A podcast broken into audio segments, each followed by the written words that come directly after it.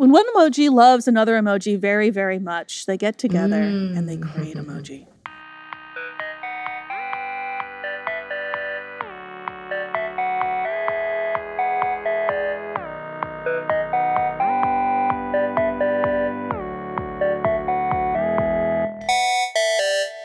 Hello, everybody. It's your friend Paul from Postlight, and I am joined today with lead product designer Liz Tan, who's been on the podcast before. Liz. Hi. Liz, how you doing? I'm good. I'm very oh. excited about today. Today is an exciting day because we have someone who is probably the single most influential designer on earth. I would agree to that that doesn't mean best. That doesn't mean doesn't mean anything but it might be the most influential. And, and, you'll realize why i'm burning her after you've listened to her talk for a few minutes. Let's just bring her into the show. This is somebody we have both known for quite a long time. We're going to gently poke at her and make fun but but also with tremendous respect. Jennifer daniel i'm so glad you're on our podcast. Paul ford liz tan happy to be here full disclosures, right? Like I overlapped with you at, at, Bloomberg Business Week. We got to know each other a little bit. Liz, you've known Jennifer for a while too, right? I have. Not really sure we can really talk about it. I don't know if Jen, if you're comfortable, but I know you from like when you made a Harry Potter magazine out of Urban Outfitters uh, catalog. That's how long ago I've known you. You missed the Victoria's Secret version. Oh, that we, one was really spicy. I know. This is why. So Jen, what is your title and what is your what do you do? You work at Google, which is a little company. We should tell people Google is a, a search engine and advertising firm. But what what do you do? I work at an ad based company called Google.com. And what do I do? I make emoji. I make a lot of emoji. Oh I do other things as well, but like who wants to actually hear about all the things that a nurse does? You like you're like, you're a nurse. I get it. I get what you do. Hmm. I don't need all the whole rigmarole. But yeah, I make a lot of things at Google, and one of them is emoji. What's it? So you're, I think of you as emoji czar. Is that like a fair, fair title? I'm more formally the chair of the emoji subcommittee for the Unicode Consortium. Damn, that is it's, a good title. It sounds pretty. Wow. It's a big mouthful. It doesn't sound nearly as fancy as CEO of Postlight, but you know. I don't think I have ever been, and I'm not kidding, as jealous of another human being because that is like everything I love, like standards bodies, little, and you also have design. You have talent that that I completely lack. All right, wait, wait, wait. I think that you know. Then, then we're going to flip the other way. It's like, oh, you design emoji, but what, what do you actually, what do you do? What do you do all day? It's you know, it's, it really isn't too dissimilar from like any other job that requires video chat. You know, it's just, it's a lot of meetings. It's a lot of Google Doc making. It's a lot of jiggling my mouse. It's a lot of. I really believe deeply in my heart, and by the end of this podcast, I will have convinced you both that there needs to be a cough drop emoji. First of all, what does that even mean? Second of all, what would have to happen? well, happen? What if I told you it already existed? You're only limited by your own imagination, Paul. Think, dig deep. So, the thing about emoji is that people don't go around thinking, I need to add a new letter to the alphabet. Like, what's a new letter I can add to the alphabet? What they do instead is they play with words and jargon and slang and they create new words and new phrases, but they don't think to themselves, like, what's a new letter so that I can convey this range of concepts? Okay, okay, okay. So no new letters in the alphabet. Okay, but I still, all right, so what now? Meeting's over? yeah, everyone go home. Time to pour yourself a, a drink. It's more like, what can you do with the resources available to you, just like anything else. Like when you're talking to someone, do you use body language, eye contact, volume, cadence of speech? And online, what do you do? Do you use like the reaction bar? Do you use words or letters or pictures or memes or I don't know, animated images? The audience can't see this, but Jen just became so incredibly animated as she was telling us. That like her entire, all her hands, everything started moving at once. It was awesome. Okay, okay. So yeah, I mean, I, I, I think like with cough drop, if you really wanted to convey the specificity that comes with a cough drop, mm-hmm. you can use a number of existing ones, right? You can use there's an emoji that is just a very nondescript. It looks just like a cough drop, uh, but I think it's called candy. But it looks like it's like basically a circle that's ra- in a little wrapping, something you might see at your grandma's house, right? Mm-hmm. Like in a, in mm-hmm. a jar. Mm. So you could use that next to the emoji where it has someone with the little tissue, where it yeah. looks like they're sick and if you want to convey that you that, that's it. That's pretty sufficient because 85% of emoji are shared with words to clarify their Oh, intent. Interesting. So like okay. people don't use emoji like a language. In fact, if emoji were a language, no one would use it. It's very hard to learn a new language. Like, Right. like I would love to learn a new language. I've tried to. I'm terrible at learning new languages. But So it's what makes purely emoji supplemental. It's it's it is. It, Okay. it, it- the reason it's successful is because it works with how you already talk and behave. So it's like punctuation. It's like a little zhuzh. All right, so now you bum me out. I'm sitting here, I'm holding a, a cough drop like a chump. But okay, but you're saying like, all right, all right, no, calm down, buddy. You don't need it. You don't- but but certainly some new emoji get in. Well, don't be too bummed. I mean, like you wanted to convey the concept of cough drop, and here you are. You can, and you don't have to wait, unless you're just bummed that you didn't get to say you made it, which is a more about an ego thing than about communication. No, that's right. I'm a trivial person, and I, I want to go to the standards body and convince them that I matter. Well, first, you could become a member. Like Unicode is like super mm. cheap. You could become a member and attend, you know, not emoji meetings, but like standards bodies meetings if you are as passionate about it as you insist you are. Watch out, Unicode. Yeah. All right, come wait a on minute. board, wait a Paul. What are standard? Okay, what's a standards body? Because our audience has no idea if they're anything like most people. And what are standards bodies meetings like? I love going to Unicode meetings. Uh, they happen four times a year. They used to be in person, uh, but due to obvious world events, we have been doing them digitally for over a year now. They, I mean, like you could think of standards just like anything else. Like they just, they're just guidelines. They're like general principles and rules that you know you should probably listen to if you're mm-hmm. going to be using it. You know, they're not the police. You know, they're not re- they're not enforcing it. They're just sort of like you should probably do this. This is what we recommend for these number of reasons. But they don't go around saying you didn't follow our guidelines, no soup for you. Mm-hmm. Right? They just like you're like it's that's on you. And that they're open standards and anyone can contribute and it's a volunteer based organization and everyone does it because they really care about communicating online, right? Before Unicode, you couldn't send things in your native tongue digitally to another computer, like if you're if you spoke Hindi, for example, because it wouldn't render. It's not just emoji. Like uni- uh, No. emoji are added onto Unicode or part of Unicode, but like uh, Unicode is a standard for all the world's languages. That's right. So they they're encoding all the world's languages. So like before they came around, if you wanted to send a message in Hindi from one device and you wanted the person you're sending it to to also read it in Hindi, before Unicode that was a real problem. So like every letter that you read on a screen is assigned a code point, right?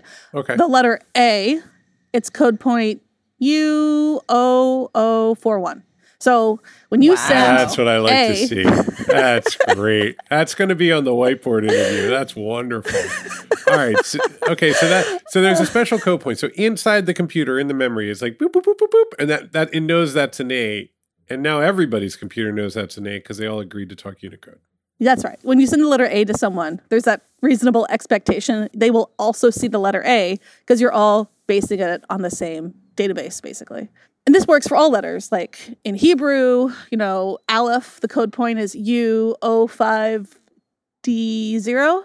And for emoji, that's true too. So each emoji is assigned a code point. So face palm is U1F926. I cannot do that for all emoji. It's still still pretty good though. I will say, having gone to the Unicode Consortium website, not that I don't visit it every single week, but like membership is usually very expensive and prohibitive in organizations like this. Here, it's like seventy five bucks. Like good good for them. They actually want the world to join this thing. they really do care about making language accessible online. That's what they do. It's the it's the foundation of, of why people continue to to support Unicode. So how does like how does avocado become avocado? Help us understand. I think avocado. I don't know if it was one of the original emoji, but it's definitely one of the old school emoji. So there's a, a, a great deal of emoji that are on your keyboard just because they originated from J- Japanese phone carriers. So they're on there. You're like, why is Love Hotel. Why is Love Hotel on my keyboard? Surely, if Love Hotel's on my keyboard, I should be able to get neck massager. But actually, a great deal of them just come from the legacy of where emoji originated. So they're very culturally specific and on, on honestly, uh, like of that era, like specifically of the 90s, like they originate from the 90s. Then Unicode came in. Basically, they were very popular in Japan and folks in the West were like, how can we also be popular in Japan? And Unicode had started about 30 years ago. So I think they were relatively, they'd been around for a while actually. And they were able to say, like, this is actually something we can help with. Because on Japanese phone carriers, if you were sending one bitmapped image to another one, you were having that problem where it wasn't rendering because you were on Docomo and they were on SoftBank, for example. So Unicode said, we can help with that. We can standardize it in some way, and that'll make it easier. So they did that. Then more folks started doing it. Then you started seeing emoji in Gmail, right? You started seeing all these little uh, cute little animated characters in there. It's pre Unicode. They were like proto emoji, like a dancing lobster and like a bouncing person hugging. And iOS was interested in as well, of course. Uh, so they started implementing emoji into their keyboard. And thanks to Unicode, they've they've become more standard so that when you send something in one on one device, it renders on another device. And and here we are now with avocado emoji. All right. So so giant organizations not quite working together, but agreeing to support the standard. I wasn't around, but I do believe there was a great deal of collaboration required because this is gonna this was a pretty intense and radical idea because Unicode had pre- already existed for regular languages. What we were suggesting is that this was going to be visual, and that's a pretty big step from what they were doing previously. So yeah, there is there is a, there is collaboration, at least now in my era. Back now in the newfangled days of emoji, it's nice. It's nice that giants are getting along. I mean, what what's the most recent emoji that pops to mind? I mean, I'm working on the new emoji for next year, so I'm that's part of. Uh, that's, so you're way in the past, I Paul. I can't really. Are you talk allowed to about, talk like, about the new emoji? 2021 I mean, emoji. Oh, for sure. The short list was published in Okay. January. There's about 36 of them. I think if you Google like alpha emoji candidates Unicode, Doing it. I'm googling. you might Googling. Get 'em, I'm definitely I'm not, not using Bing in this context. So yeah, so we've been working on X-ray emoji. We've been Mm. working on Oh, we got troll. Troll's coming. troll is coming. Uh, so these are all the emoji that'll be in the next batch. How does this get decided on? How, how do you decide what comes next?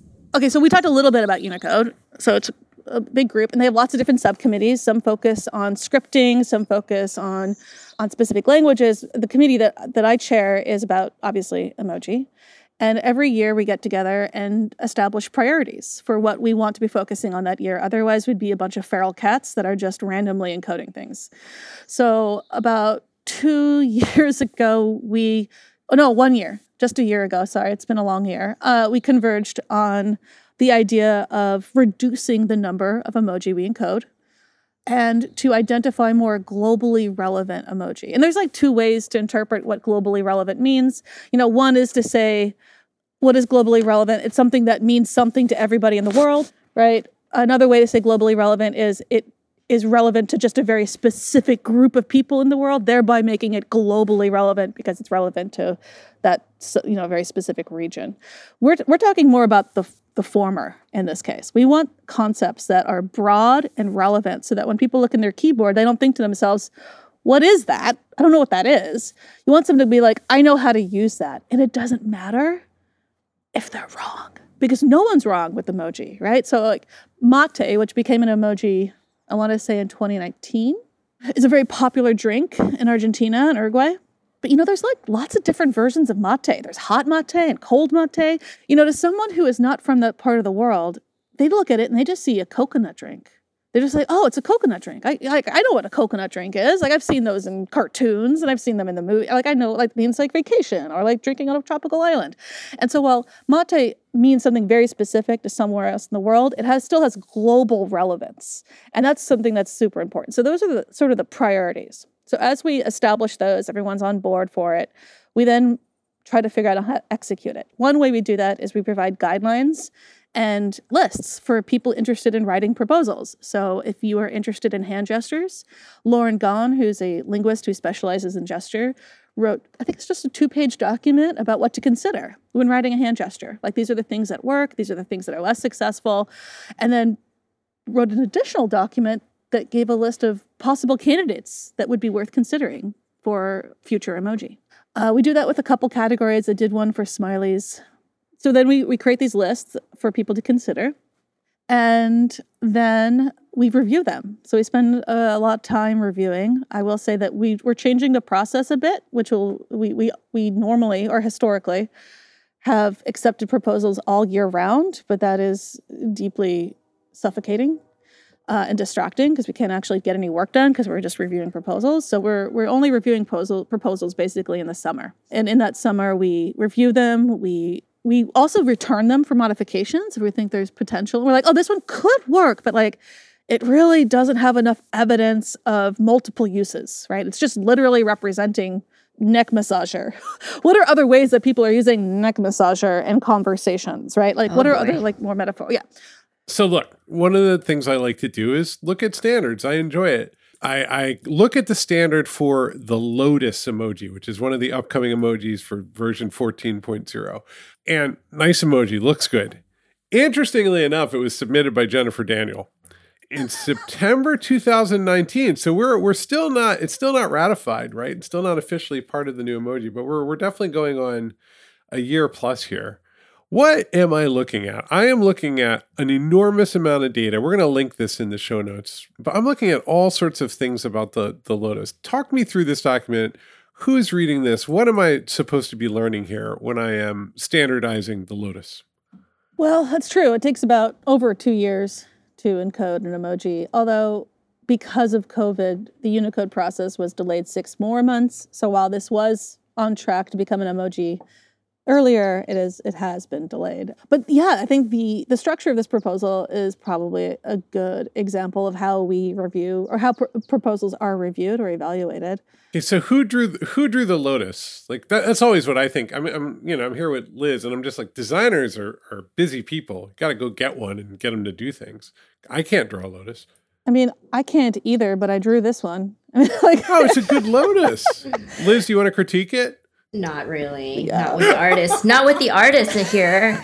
My goodness. It's not good. We'll do it. there's all kinds we'll do of it problems after with the it. show. Yeah. We'll, we'll, we'll, Let's we'll do it an outro. Like, it, there's a lot. Like, but the, the point is that you get that it's a lotus. Like, it does the job sufficiently where it doesn't have an opinion. It's on a lily pad. It's on a lily pad, which we did remove later down in the Mm. process after many conversations with botanists. But in the original proposal, it did have a lily pad. See, you say that like that's normal. Liz, when's the last time you called a botanist because of the work you were doing? Never. Yeah. I don't think you realize as you're talking to us the amount of surreal things, right? Like it's just like, oh yeah, well we had to call a botanist because, you know, the lotus has global significance and over 8 billion cultures are going to be interacting with this emoji. Like it's wild because it's a it's like 5 pixels, but it's so enormous. And yet we don't have giant launch events when these come out, do we? Like there's no No. no, just they just roll out on your phone. They're They got a rolling Lotus now. It's, I mean, like if you had told me I'd be working on emoji, I probably would have said, What are emoji? But I also would have been like, I have no idea what you're talking about. It just was not in my like thought process of, of career development. But as I do it, I'm realizing that it's probably the closest to journalism in the tech world that I could probably get to, right? Because I am trying to figure out I'm just I'm looking at how people are already behaving, trying to understand it more, talk to them, get a deeper understanding of it, and then talk to experts about it to make sure that I am understanding it right, and then figure out where that overlap is. And that's that's really a lot of the emoji work is like a journalist surrounding yourself by people who know more than you and putting it out in the world. But you're also you're also designing these, right? Like as a designer, um, as Paul has pointed out helpfully, I'm thinking about like how many versions of this lotus flower you drew, like how many versions, you know, with or without the lily pad, how many petals you chose to put in here, the gradients are in here. I mean, those are decisions that you're also making along with the research. Yep, there's there's more than one lotus drawing that happens. Can't just do the first one, or can you? No one would expect the first draft. I mean, it's interesting because you know I'm projecting onto you, right? As we are as we were talking, and and you in the last minute or two, you showed me that I was totally wrong about something because what I was thinking was because I, I knew you before, right? But I always thought of you as like a designer's designer, like really, really just like moving forward, very editorial focus and so on. And I assumed that the hard part, the part that would be take the most focus, would be the like wrapping your head around the technical googly parts of this. But you actually really threw me a curveball there, which is no, that's like you got that. It's all good. You go you look at the Unicode standard, it's byte codes, fine. That's not the hard part. The hard part is figuring out the entire world's culture like a journalist and then translating that into design, which now that I've said it back to you, I'm like, oh, right? Tell us the story of how you landed in this position because this is an unusual position. It's the same story of like how I worked in the news in the in news. You know, I was someone's assistant for a number of years and then they adopt they were like, "Hey, I got a job at the Times, will you be my assistant?" And I was like, "Yep, on my way." And worked there for a bit and someone was like, "You know how to use a computer?" And I was like, "Yeah." And they're like, "Hmm, oh cool maybe you can make some charts and i was like i can i know how to use excel yeah sure we can do that and then they're like oh you know how to draw can you draw me this and i was like sure i could draw a peacock running away from its feathers yeah sure i could do that too and it's just being in the place just showing up just showed up to there and Yeah, and also being able to draw a peacock running away from its feathers.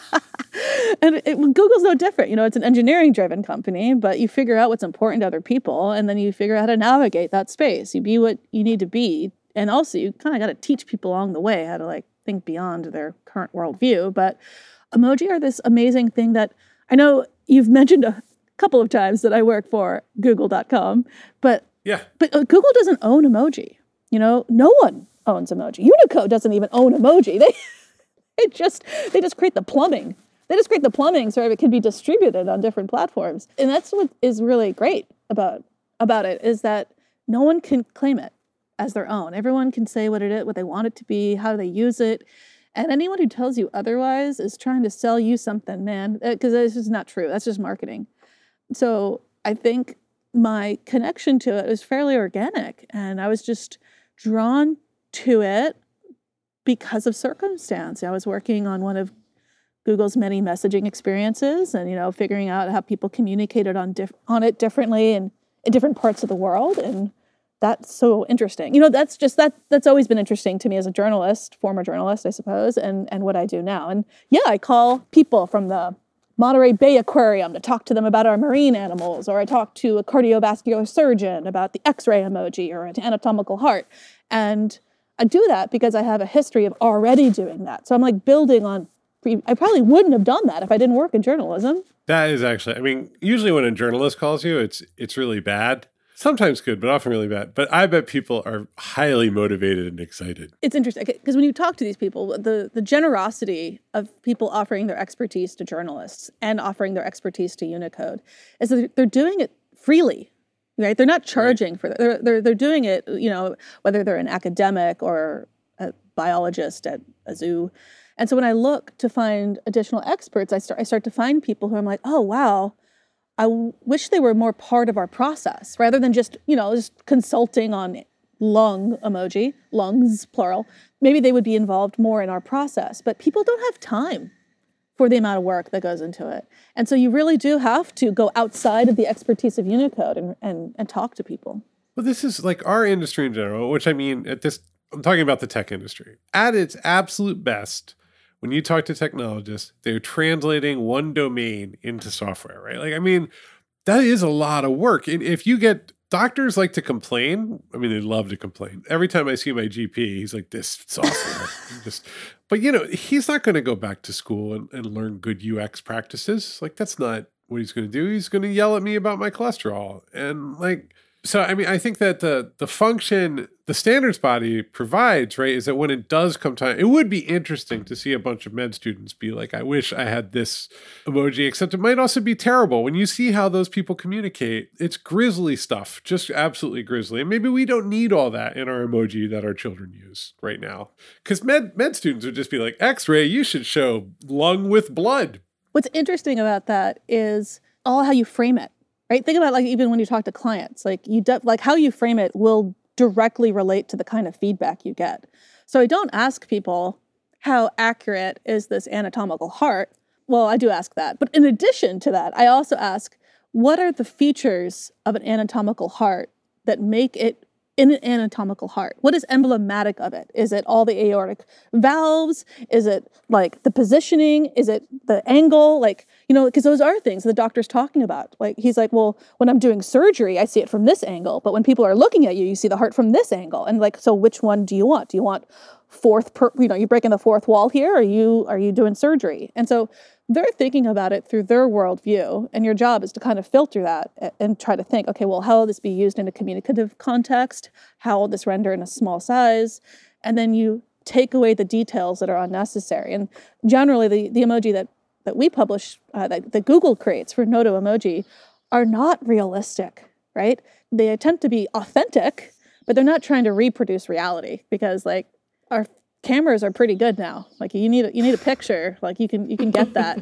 But the Yeah, beauty I of don't really illustration. want like a, a Yeah, no glistening red heart every time I want to tell my wife I, I love well, I mean her. that's that's the beauty of the, you know the emblematic symbolic red heart as well. But like Right. you also you don't want something from your biology class where it has like all the chambers in it. You could take it apart. You want something that just gives you a sense of well, anatomical heart's interesting because it is more realistic than the abstract heart that we've come to to use to mean love. But the beauty of illustration is that it can deviate from reality, right? It it, it has it allows it's more forgiving and softer and can be cuter, and those are the kinds of things that we try to lean into. That you just described the role of a designer. Uh, I know you lean pretty hard on journalism, but asking the doctor to describe the different views and then you interpreting that and simplifying that to me sounds like you know you're still you're still a designer, Jen. You're still a designer. We've talked about this, I think, Liz. Like sometimes the approach is design, but you execute like an illustrator, or maybe you ec- execute like a PM, you know, or you know, like you just the titles are useful for certain conversations, and then the verbs, you know, how you actually make the work can can Yeah. be different. Is there is there competition between the major vendors? Like, do you think to yourself, "I wonder what Samsung's going to do"? After you drop that Lotus in the conversation, I think in the past there has been this weird thing where Unicode published their standard, you know, here's our list of draft candidates, be fruitful and multiply. And they just kind of like threw it over a fence, who catches it, and everyone finds out in nine months. But yeah, a lot of what I've been trying to do since I became chair and before I was chair was go, hey, have you talked to anyone at Samsung? hey, do you know anyone at Microsoft? this is the great mystery of consulting. I have this over and over in my life. I'm like, hey, have you ever gone over the hall there? Just said anything? And they're like, oh, no, no, no, the process, blah, blah, blah. Okay, so if you get people in a room, Some folks are interested in emoji for different reasons than others. So I try to get the people who care about it for the same reasons in certain conversations and for different reasons in other conversations so there can be like meaningful progress. So, you know, I do talk with folks at all these different companies and to varying levels of detail. Some folks don't need it, right? And it's like, well, I don't have to waste my time with them because they have it under control. And other folks maybe don't and they, they want to. Their maybe their release schedule is nine months ahead of everyone else. So they can't wait to see what everyone else does. They have to do it earlier. So just getting people in a room or a virtual room to talk and share and get them involved in the process of evaluation as well so that by the time Unicode's already approved an emoji, it's kind of too late to have those conversations because at that point, you already have to do it. There's already a code point assigned to it. I feel like um, we should at least let the listeners know a little bit about you know what happened to blobs, even if they are before your time, just to just so people know to get off your your back about it. We can have a brief moment of silence for our blobs. Yeah, Jen. Yeah. God, those blobs were good. Were that really wasn't you. You didn't kill the blobs. I didn't kill the blobs. We are bringing back a lot of what made blobs cute and un, uncomplicated back into Noto emoji. I mean, all the animals are back. We got the cute turtle. We got the cute bird. We got a cute I've been bee. noted. People should follow Jennifer on, on Twitter, where she has been publishing turtle variations Yes, yes. on a daily basis. Uh, that's Emoji Kitchen. So that is an interesting evolution of emoji that maybe is out of scope for this conversation. Oh yeah, no, no, no. Pitch it. What's Emoji Kitchen? Oh, Emoji Kitchen is a real fun little feature. Uh, so if you're on Android, Android only friends, I am. Thank God, one thing for me. one thing on my Pixel. Here we go. Oh, yeah, baby. oh. All right, let's go through. All right, I'm gonna go get Emoji Kitchen. It, no, you don't have to get Yeah. it. It's on your phone, my friend. oh, it's on my phone. It's Oh my god. Oh my god. You don't have to. You just open your keyboard. How do I get to Emoji Kitchen? Well, well, what app are you in right now? Twitter. Okay, so just click on the emoji button, and you see all your your friendly emoji. I'm in there. Recently used includes syringe because I got a vaccine, and the turtle. I've been using the turtle. Okay, click the turtle. Clicking the turtle. What happens? I get all these options for the turtle. I never there's a monkey turtle, a sad turtle, a ghost, a turtle on a ghost's head. How did that happen? Hit any other emoji, and it will Uh, combine them. pumpkin. Pumpkin. turtle pumpkin. There you go, bud. How Yeah. the hell did you do it? You can How'd you do it? these to How did you Tan. make turtle pumpkin? Send these to Liz Tan because she can't until she comes on Yeah. over. I'm on the other side. I'm on the I'm in the dark side. You're- Okay, so not everything combined. No, we there's about fifteen thousand combinations, so you know Can I make a suggestion? I'll bring it. Start adding syringes to things so we can communicate vaccine emotions. Sure. Okay. Slow turtle vaccine is one of the things. Pumpkin vaccine. Maybe I guess that's why I don't work at No, Google. no, I, anyway, syringe oh, is on the list actually. Um, but you could also hit microbe, and you get a bunch of microbe variants, or the mask. Ah. You can combine the mask with just about anything. Uh, Damn, well. that's cool. So you have to do this manually, though. You've had to make fifteen thousand combos. yeah. Oh, this machine learning needs to get in there. Come on. No, who wants machine learning when you have five fingers to do it? Last thing, young people on the internet are saying that emo- certain emojis aren't cool anymore. So what are we going to do? Are we just too? Are, are emojis going to be something that they associate with old millennials? Possibly. I mean, the fact that emoji are still relevant today is a total, it's totally tubular.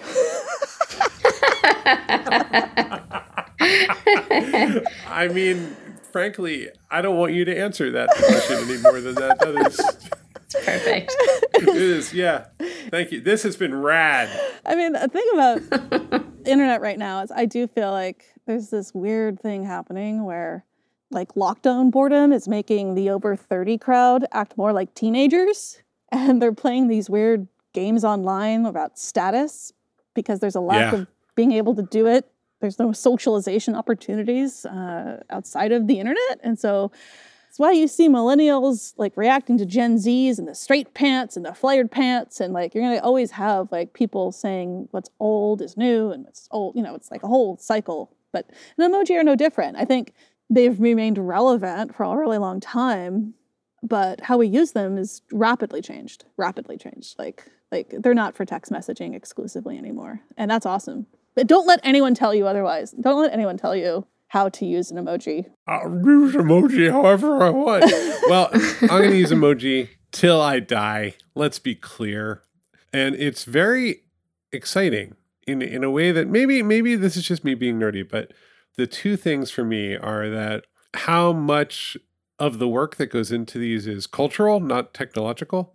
To Liz's point earlier, like design is a kind of research in journalism. And the other is that like just that, that a good standards body linking things together has enormous cultural authority and that's kind of cool that because apple google samsung everybody else like they're not motivated necessarily to get along but we do need our new big alphabet which includes pumpkins we need more pumpkins Well, you know, it's funny. I think that people really think of big tech in this context as sort of this like arbiter, this like accidental arbiter of how we communicate. But like again, it, they're just the the distribution of what we're already doing. I, I I do believe that to be true.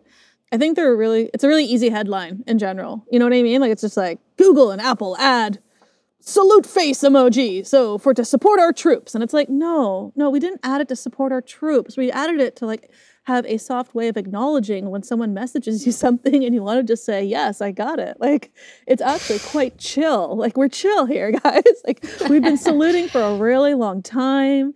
We will continue to support our troops we will also use it to support our troops but like that's not i mean that's the thing. That's the reality. That's the way language works Yeah. right? Like people are going to use it to salute the, to support the troops. Others are going to use it ironically. Others are going to have but the, the thing you're saying that I, I think is is critical here right is that a truly open-ended $75 membership standards body came to believe that the salute is a signal part of human communication and has been for a long time and it should be represented in this big visual grammar. That that's what actually happened here and then then a whole lot of things follow on from that. And so there's all kinds of interpretations of that because it's language. It's fluid.